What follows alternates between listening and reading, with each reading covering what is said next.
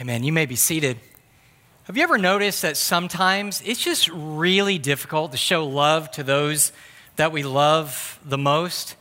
And really, sometimes it's their own fault for doing it, uh, mainly because of sometimes because of their behavior, their attitudes, their, uh, their speech. Sometimes it's just less than loving. If you have little children or have had little children, you know exactly what I'm talking about that when they decide to have an absolute fallout fit in the midst of a store with myriads of eyes watching what's going on, wondering how you're going to deal with it, at that particular moment, it's hard to show love to that child or feel loving towards that child. It doesn't mean that you don't, it just means that their actions are making it more difficult to do. Now, the reason I know that illustration is not because my kids have ever done that, but I've seen your kids do it on many occasions. Well, sometimes it's their fault, but you know what? Sometimes it's more our fault. It's we're, let me say this: it's not so much what they do, but rather it probably has more to do with who we are, because we are by nature selfish, self-centered, self-promoting, self-preserving, and and if, and if our loved ones don't do exactly what we want them to do, then showing them love is sometimes the very last thing we want to do. The crazy thing about all this is we know that this is wrong. We know that that's not right. That's not how things are supposed to be. We're not supposed to be, be giving conditions on our love for our wife and our kids and our friends. We know that, that there can be no long lasting, healthy, secure relationship if we're constantly telling people, hey, you do this, I'll love you. You do this, I'll no longer love you. It's no way to be able to maintain a relationship. And yet, even though we know that, we still struggle at times with showing love to those who love us. And if that's true for them, then how much more true will it be for us to try to show love to those who hate us? But yet, that's precisely what Jesus commands us to do in Luke chapter 6. He commands us to love our enemies. And that is, at least for me, and I think for you, probably the most, one of the most difficult commands found anywhere in Scripture, Old Testament or New. It's probably one of the most, most ignored commands in all of the Word of God, and yet it's probably one of the most important in the times in which we are living right now. So here's what I want to do this morning. I just want to teach the text of Scripture. Is that okay? Just what God says. And, and so we two things we need to understand. We need to understand, first of all, what does Jesus mean when he commands us to love our enemies? It's so hard, so difficult, seems so strange and foreign. What does he mean by it? And the second thing we need to understand is this is why does Jesus command us to love our enemies? What's the whole purpose behind him telling us to do something that seems to be so unnatural? Well, let's look at the first. What does Jesus mean when he commands us to love our enemies? We pick up actually in verse 27. He says, But I say to you who hear, love your enemies. I want you to mark that first phrase because it's significant. But I say to you who hear, Jesus understood, he anticipates, in fact, that the command to love your enemies is going to be so difficult to accept and so difficult to do that already, just when he makes the statement and begins to talk about it, that he's going to lose a portion of the crowd.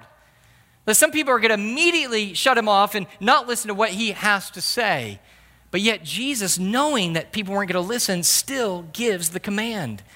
And so, the reason for the difficulty is because of who he's telling us to love. He says our enemies. Now, I don't think that he has in particular one particular enemy in mind. I think instead he's just giving us a general statement, maybe a general description even of who our enemies are. They're the ones that hate you, abuse you, strike you, and take from you. It means steal from you.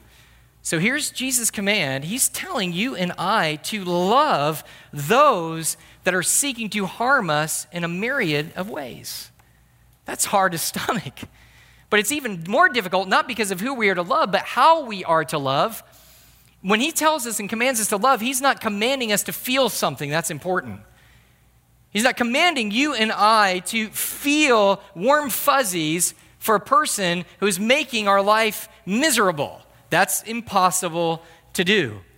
Love, much like faith, is not evidence primarily in what you feel, but rather in what we do. So the command is for you and I, for believers in Jesus Christ, to show our love to our enemies. Now, he could have just left it there, right?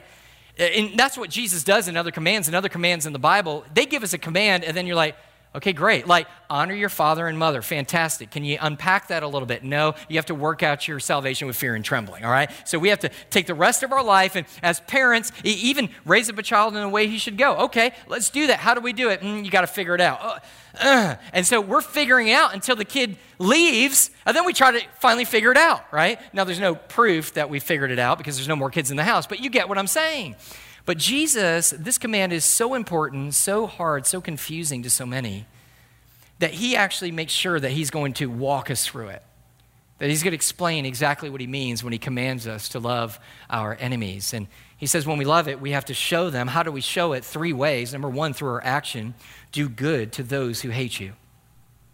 In other words, the people that hate your guts in the office, maybe even at home right now, actually do acts of kindness for them, do things for them out of love.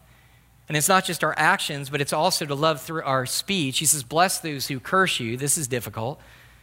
Somebody cursing you to your face, talking to you behind your back. He says, Don't do the same. What you need to be doing instead is you need to be blessing them, speaking well of them, speaking kind words and gracious words and gentle words to them.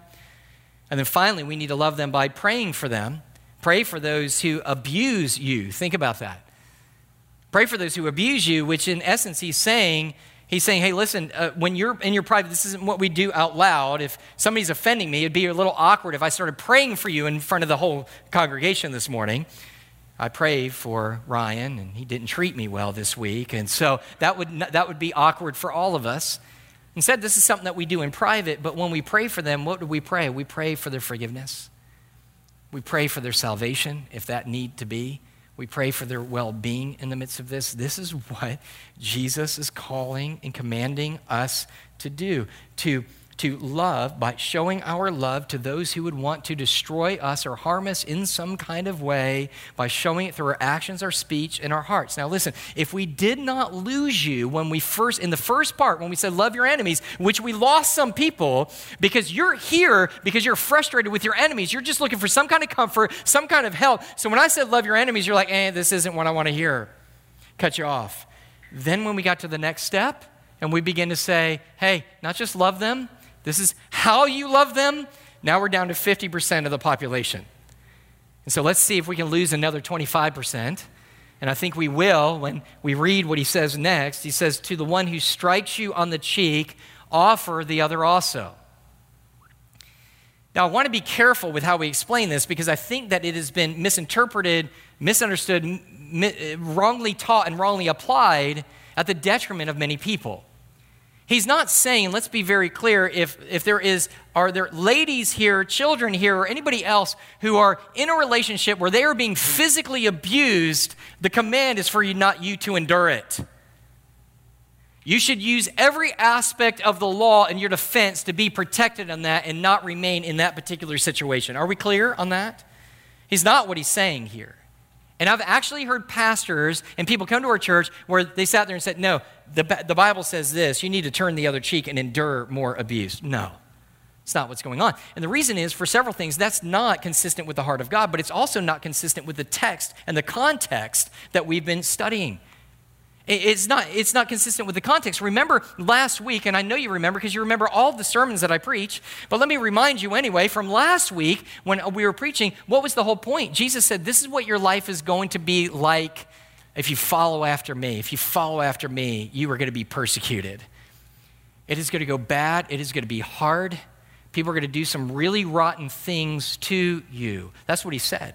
So now, following up, he's showing us the, the next step of that what he's telling us is he's saying, hey, listen, when that happens, I don't want you fighting back.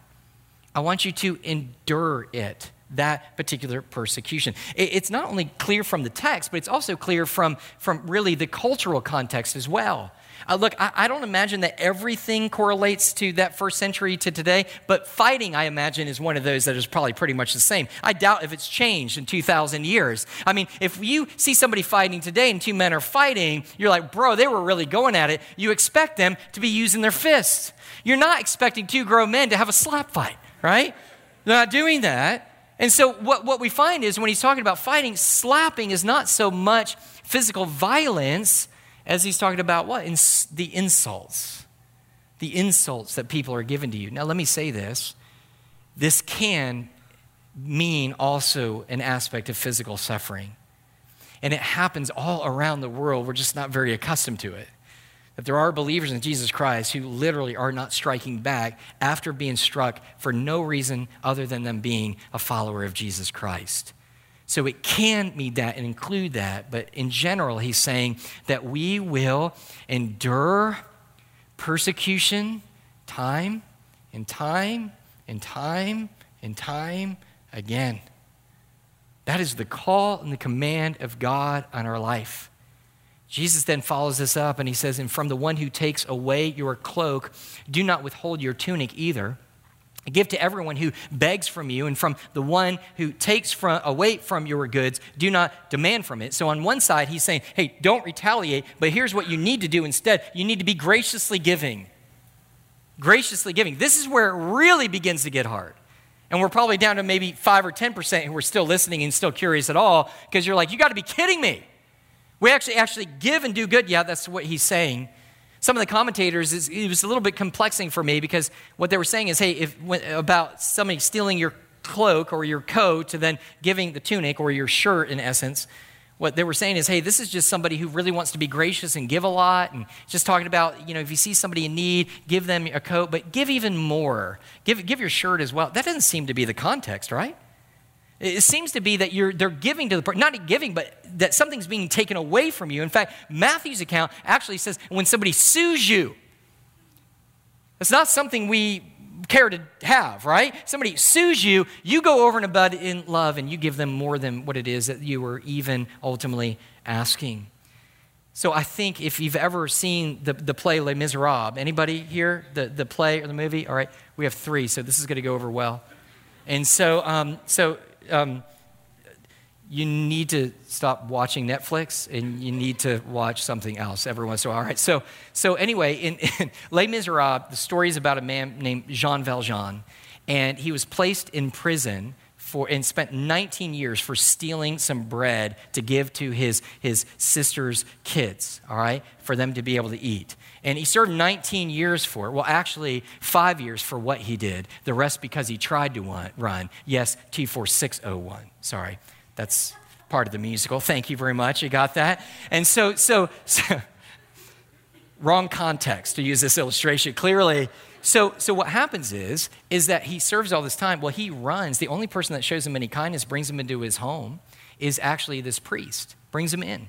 And he feeds him and he gives him a place to stay the night. And then he runs off. Well, in the middle of the night, he ends up stealing a bunch of the silver of the priest and he's caught. And he's brought back. They're like, Look, you were in prison. You can't afford this. Who'd you steal it from? Where'd you stay last night? He ends up going back to the priest. And he goes, Hey, we caught this man. And, and, and now we're ready to take him back to prison. And the priest barely says, Oh, no, my friends, I gave that to him. I gave that to him. He said, But you were in such a hurry, you left the best behind. And he goes, Here are the silver candlesticks as well. And he says, But you must use it to do good and to be a better man. I think that that's the spirit here. Is that when people are doing something that is awful and terrible and hurtful and painful, we are to respond by being gracious to that extent. And so he, this is uh, what I think is in, in, his mind. Now look at verse 31. Understanding that he can't possibly give specific application. Of course, he's God. He could, but it would take a long time. Give application to every person's individual situation. That's what's hard for me to do as well. That he wants to give one simple principle that will just wrap it all up. And he says in verse 31, and as you wish, and as you wish that others would do to you, do so to them. You've heard it like this do unto others as you would have them do unto you. This is what we know as the golden rule, yes? And this was radical during the time of Christ. They did have what's known as the silver rule. Uh, earlier on, actually several, uh, several hundred years before Jesus, Confucius actually said, Don't do unto others that what you do not want them to do to you. So it's very similar, but it's in a negative sense rather than a positive sense. In other words, if you don't want to be slapped, don't slap somebody. You don't want to you want your stuff stolen, then don't steal from somebody. You don't want to be sued, then don't sue somebody. That's kind of what it is. It's in the negative. It's kind of like an inactivity is what it's calling for. Just don't do something. Be restrained in that. Jesus comes on the scene and he blows this whole thing up and he says it's not about you being inactive, it's about you being active. It's actually you doing unto others as you want them to be able to treat you and to be able to give to you.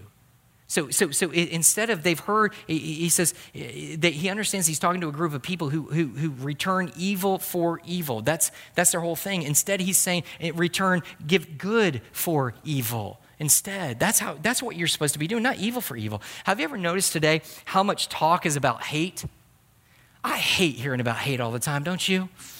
It's like hate all the time. It's like, you know, people, you know, don't be a hater. Stop the hate. Don't use hate speech. Don't do this. You're, you're just in, in all of this. And, and it's right. Hatred is, a, is terrible. It's, it's awful. It's, it's in opposition to the heart of who God ultimately is in the way that they're using it. We understand all of that. But have you noticed the way that they've tried to confront hate? How do they combat hate? With hate. I can't stand when people are hateful. You shouldn't be hateful. You will be silenced. You will be condemned. You will be, you will be no longer remembered. And so this is how the world does it. Well, Jesus comes on the scene, and that's usually how the world deals with things. Jesus comes on the scene, puts everything upside down. And he says to them, he says, It's not evil for evil anymore. You return good for evil is what he says. He says, You're not to be like the rest of the world. You are to now be giving and graciously giving to those who are ultimately around you. And then he goes on, he says, But, and if you notice this, he says, if, you're really hearing what I'm saying, you understand that this is difficult, right? It's even harder to apply. Would you agree? It's harder to understand. It's even more difficult to apply. And here's why. Some of what is being said here seems to almost be contradictory to some other teachings that Christ himself gives and what we find in the Word of God. You know, for example, this idea and what he's telling us is hey, listen, you need to love. You need to love by showing and being generous by giving in your actions and your speech and every other area of your life. This is what you need to be able to do. That's how you show love. And then we're sitting there going, well, wait a minute. Is giving to people what they want always loving? Think about that for a minute. Somebody could want something of you. Say they come to you and they say, Hey, give me money. The Bible says, Give to all who ask. What are you going to do with it? Well, there's some drugs I like to be able to go buy. I've been hooked on it for about 10 years. It's destroyed everything, my life and the life of those that I love. So I just need a little bit more destruction. Can you give it to me? Is it unloving at that point to be able to say no? There's other times I think as well for this idea of being no. You, you think of, you, you think of, uh, say, say for a moment, you go home today, and this would be an awful thing, but you go home and there's a moving truck out in front of your house. There's a group of men moving all your furniture out. And you're like, hmm, I'm not moving. These are thieves. Do you sit there and go, boys, let me help you? Or you get down and start to be able to load up all your stuff to be able to go out. Is that specifically what he's talking about here? Well, here's a problem. You might be gracious and try, to decide to do this, but because you're letting them go and not be confronted with justice at that point, they may very well rob, rob one of your neighbor's house. And God, at the same time, commands us to be able to love our neighbors. So, how in the world do we reconcile the two of these things? There are other, there are other examples, of course, and that is to be able to give to somebody. What if the person is, is not because they're unable to work, but they're just not willing to work? And yet the Bible tells us that if you don't work, you don't eat. How in the world do you end up just giving to somebody without them becoming dependent? That's not what God wants them to be able to do. He wants to be able to use their own ability to be able to work. Uh, work was given to us and created by God in the very beginning. We read about it in the creation account. So we understand. So, so what do you do? Is it always is it always unloving to know? Let me give you an example by John Piper, and he's always more graphic than I am. And, and he says, what if you have a babysitter and that babysitter sexually um, sexually attacks um, and commits sin against your child.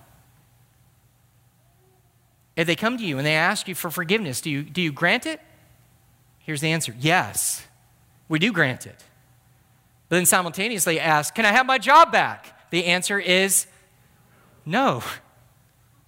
Why? Because you've got to be able to use wisdom in the midst of this, not always giving. That would neither be good for him, nor your children, nor anybody else. So it's not always that love, love and giving in that way is always the most loving thing, But you have to understand what Jesus is doing. He's just giving us one principle, one illustration of what it means to love other people. And what that means is to be generous givers. Generous giving in our speech and our actions and even of our money to those who hate us and want to ultimately to destroy us. He's trying to lay all of this out so that we understand it clearly. And so sometimes it's going to be a yes, sometimes it's no, but here's what I would say. For some of you, no comes too quickly and too naturally. For some of us, you're sitting there going, That's right, that's why I don't give. Because every time I'm going to give, they're going to use it for the wrong thing. Here's Jesus' point your not giving should not be your default setting, giving should be. We have a kind of a comment, and don't, don't use this against us, but one thing that I say to the staff is the answer when people come and make a request, this is going to burn me. I know it is. But when people make a request and they're asking for something reasonable, the answer is always yes, unless it absolutely has to be no. And he says that's how you should be treating those who hate you. The answer should always be yes. It should always be about being generous. It should always be about giving, unless it absolutely has to be no. So, this is extremely complicated, yet, this at the same time is what God has called us to do. So, the question then is, is why? Why has God commanded us to do such a thing? Let me give you two reasons, and we'll close out with this. Number one, it illustrates what God is like it illustrates to us what God is like. Look at verse 32. If, if you love those who love you, what benefit is that to you? For even sinners love those who love them. And if you do good to those who do good to you, what benefit is that to you? For even sinners do that same thing. He says, And if you lend to those from whom you expect to receive, what credit is that to you? Even sinners lend to sinners to get back the same amount. Here's what I think Jesus is doing He's correcting people in the way that they're thinking as they're hearing the sermon as they're hearing this sermon, they're already in their mind going, Look, I may not love my enemies, but that doesn't mean I'm not a loving person. I love my wife, and I love my mom, and I love my husband for someone else, or, you know, I love my children. Hey, and I even help people. I'll loan money just to make sure they swear that they're going to pay every bit of it back. And he sits there and he says, Hey, guys, this is no big deal. In fact, this is exactly how the world lives. This is how they love. And remember, there is a selfish element about loving your children and your wife and your friends. You get something out of it. It brings you joy. You love how they love you back. There is an essence of self and self centeredness in the midst of it. But what he comes back to say is, he says, But Jesus is, uh, is saying, I'm not calling you to love like the world. I'm calling you to love like God, the Father. See, when, when I go to funerals, I've been to way too many in my lifetime. You go to a funeral, sometimes you can't tell the difference between a believer's funeral and an unbeliever's funeral. You know what they'll do? They'll say almost the same thing. He was a great husband. He loved his wife. He loved his kids. They called him daddy. They called him Abba. He was such a good dad. He did so many things. He, he, he didn't meet a stranger. He did all these kind of, and it all sounds all good. And all that should be the way that it should be. But Jesus is going, but it proves nothing. What should be said at that man's funeral, that believer's funeral, is, and he loved enemies who despised him. That would be a testimony of a believer. And so we find he says, I don't need you to love, and I'm not commanding you to love like man. I'm commanding you to love like God. God loves and treats well and gives good things not only to those who do good, but those who do very, very evil things as well. We read in Matthew chapter 5, verse 44 For he makes the sun to rise on the, uh, on the evil and on the good, and he sends rain on the just and the unjust. You get it. People who hate God, who, who deny his presence, deny his existence. God gives them life and breath, allows them to get married, allows them to have kids, allows them to be able to have wonderful things in life and blessings of life, and they're enemies of God. Uh, we read this again in Matthew chapter 1, 103, verse 10. And he does not deal with us according to our sins or repay us according to our iniquities. Same command that Jesus gave to us. Don't, don't retaliate. Don't go after. Don't give them and treat them in the same way, but rather treat them with good. And, and I love this. One author writes this. He says, one author wrote, he says, But God has shown his love supremely and ultimately in sending his son to die for the very sins who hated him and rebelled against him. Salvation comes from an enemy loving heart of God who reconciles sinners, yes, sinners to himself. The Bible says, Romans chapter 5, verse 10, while we were sinners, we were reconciled to God by the death of the Son. So God in his creation has been good to those who are evil Jesus Christ, his son, has been good to those who are evil. We read in 1, Peter chapter 2, verse 23.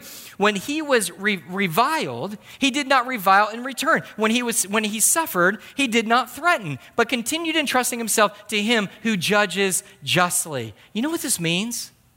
Here's a way that we can share the gospel. Here's a truth you might not be aware of or thought of for a while. Jesus never died for a friend. He never died for a friend, He gave His life for enemies. Because friends are in no need of being saved. And so when we look at all this, we see that Jesus. Jesus loved his enemies in the same way that he commanded us. Follow this. He showed it how? Through his actions by giving his life. With his speech, how? By giving us the words of eternal life. And with his prayer, Father, forgive them, for they know not what they do he lived out the very command that he's commanding you and I to do. So, number one, it illustrates what God is like. Number two, it gives evidence to our salvation. Look at verse 35. But love your enemies and do good and lend. He's summing everything up again, everything that he said, expecting nothing in return. And our reward will be great. What will our reward be? He says, of course, it's God ultimately. And he says, and you will be the sons of the Most High. Do this, and you will be the sons of God. Do this, and you will be saved. Now, we understand, we know the Bible well enough. This is not works based salvation. Are we all agreed? He can't possibly be saying that because that would be inconsistent from Genesis to Revelation, the whole story, the redemptive plan of God. So we know he can't be saying, hey, if you were just loving enough to your enemies, you're going to be able to get into heaven based on what you did and how you loved. No.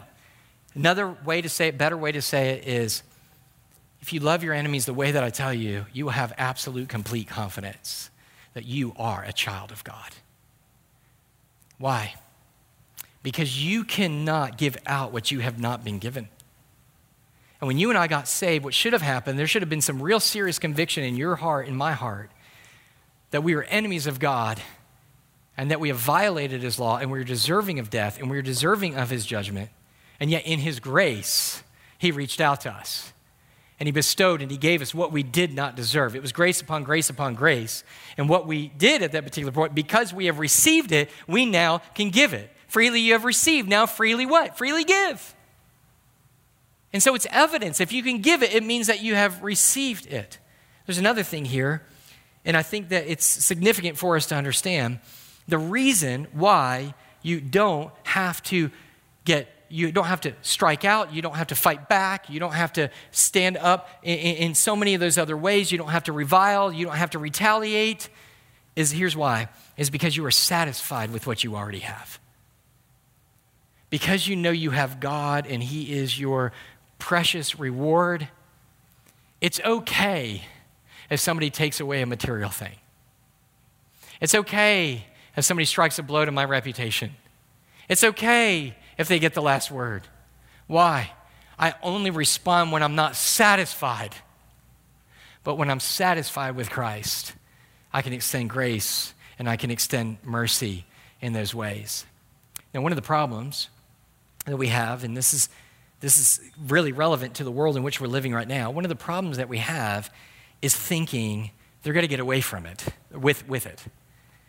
They've mistreated me, they've, they've, they've said things about me, and it's wrong. And guess what? It's wrong. And it's wicked. And it's evil.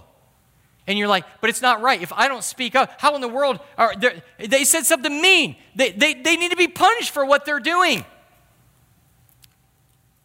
God knows what they've done. And there is no one who ever, in the history of all of humanity, who ever gets away with anything. With anything. Even believers in Christ didn't get away with their sin. When God saved you, He didn't go, okay, no, no problem. You said you're sorry. That's good enough for me. No. You know what He did? He allowed that sin and the punishment of that sin to rain down on his son on the cross. We did not get away from it. We were survived because we had a substitute who came and took our place, but our sin was placed on him. Our punishment was placed on him. Are you getting this? Nobody gets away. So here's what we entrust him. God says, Do not take vengeance. Don't seek after vengeance. Here's what you can do. He says, Justice. He goes, Vengeance is mine, says the Lord. I will repay. Let him take care of it. We're hearing so much about justice today. So much about justice. We want justice, and we want justice in this. And, and let me say something about that. God wants justice. Justice is good, justice is right. We, as believers in Jesus Christ, should not let some political milieu that we live in for us to not stand up and go, we desire justice because our God is a God of justice. Amen? Amen? But here's the problem we make terrible judges. Terrible. We don't know the hearts of man, only God does. We completely embellish things that not, aren't not ever right. We, we are too harsh when we should be much simpler. We are too simple and easy when we should be much harsh, har, harsher. God says, Let me be the one who enacts judgment and vengeance. When you are satisfied in Him, when you were able to live this way, it's all evidence that you are a believer in Jesus Christ. Let me just sum this up and I, don't, I haven't written anything down for this, but let me just tell you kind of what's been on my heart for a moment in light of studying this this week. There are a lot of people who are very upset and very concerned and even fearful about what's happening in the nation. They are. They're like, man, I used to watch it. I can't even turn it on. I can't even watch it. I mean, it just, the whole, the whole country seems to be burning at this particular point. What, what, what, what do we do? And, and here's what I would suggest is I think you should be burdened. Because what we're seeing is we're seeing sin on display. We're seeing rebellion in display. Oh, listen, please hear me. I'm not suggesting that people don't have a right to be righteously angry, okay? Do you hear that? But the Bible says to be angry, yet sin what? Not. Sin not.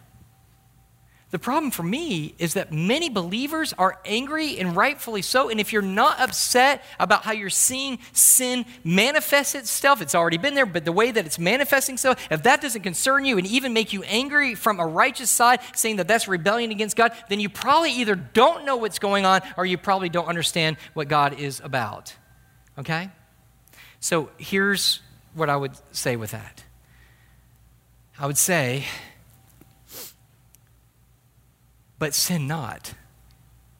And I'm afraid that's so, what so many of God's people are doing. They're angry and they're outraged, but their attitudes are angry, embittered, they are spiteful in their objections. They're not, look, they're not just, we need to state what is true. Amen?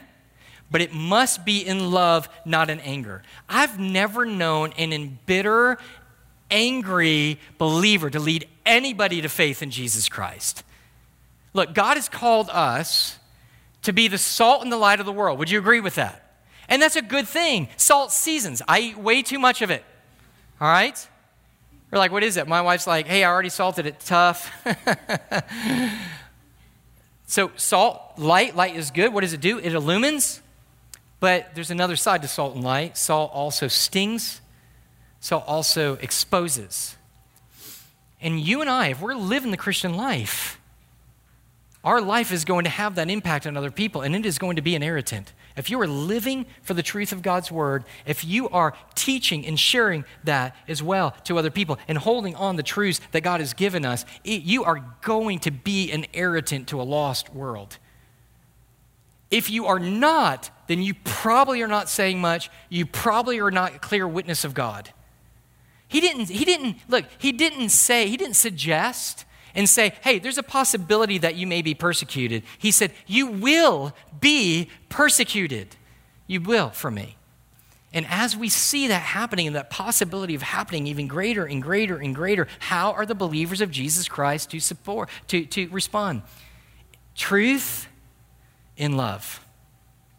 Instead of going home and being so angry this week, so ticked off this week, so ready to be able to go ahead and air your feelings on Twitter and Facebook and just let everybody know what it is. And again, we can there's a way to be able to reveal truth, be stern with truth, unbending with truth, but yet not be an irritant to everybody who's around you. The people that are ticking you off in your life right now, listen, here's what, here's what you're saying. You're saying, well, who does this apply to? I want you to think of the most obnoxious person who's causing you the greatest pain in your life, and that's who God is calling you to love in this way. So, what I want for believers, and I want it to start here, isn't it interesting that he says at the very end of this, be merciful even as your Father is merciful? Mercy is in the very name of this church, Mercy Hill. We could be the most upholding truth people in the entire world. I don't even think that's a thing, but you understand what I mean? But at the same time, be the most merciful simultaneously. I'm going to ask you to love those that are irritating you. I'm going to ask you to show that love. I'm going to ask you to use words of love. I'm going to ask you to get on your knees and pray for those who would consider themselves your enemies or you consider them your enemies. Why? Because it's what Christ has called us to. And if you think that we are going to win a world or you're going to see change by dealing with hate, with more hate, you don't have a clue. Christ says the only way to be able to make a difference is to return evil with love. Let's pray. Lord, we love you and we thank you, God, for this morning. And I pray that some sense is being able to make out of what I just said. Not because they're my words, but those that are your words, God. I pray that, that you would use them and drive it into us. God, this could be a radical change in us right here. Not going around embittered, angry people all the time, but to be broken to be concerned, even to be righteously angry, but at the same exact time, to show a lost and dying world what being loved by you is like. They don't see it anywhere else. The only place they can see it is through us, living it out and extending it to them. God, let us be faithful. Thank you. In Jesus' name we pray. Amen. Let's stand. As always, let me say this this is what we call an invitation, a time of reflection. It's a time where I'm going to come down here, and if you're sitting there going, hey, I need to know.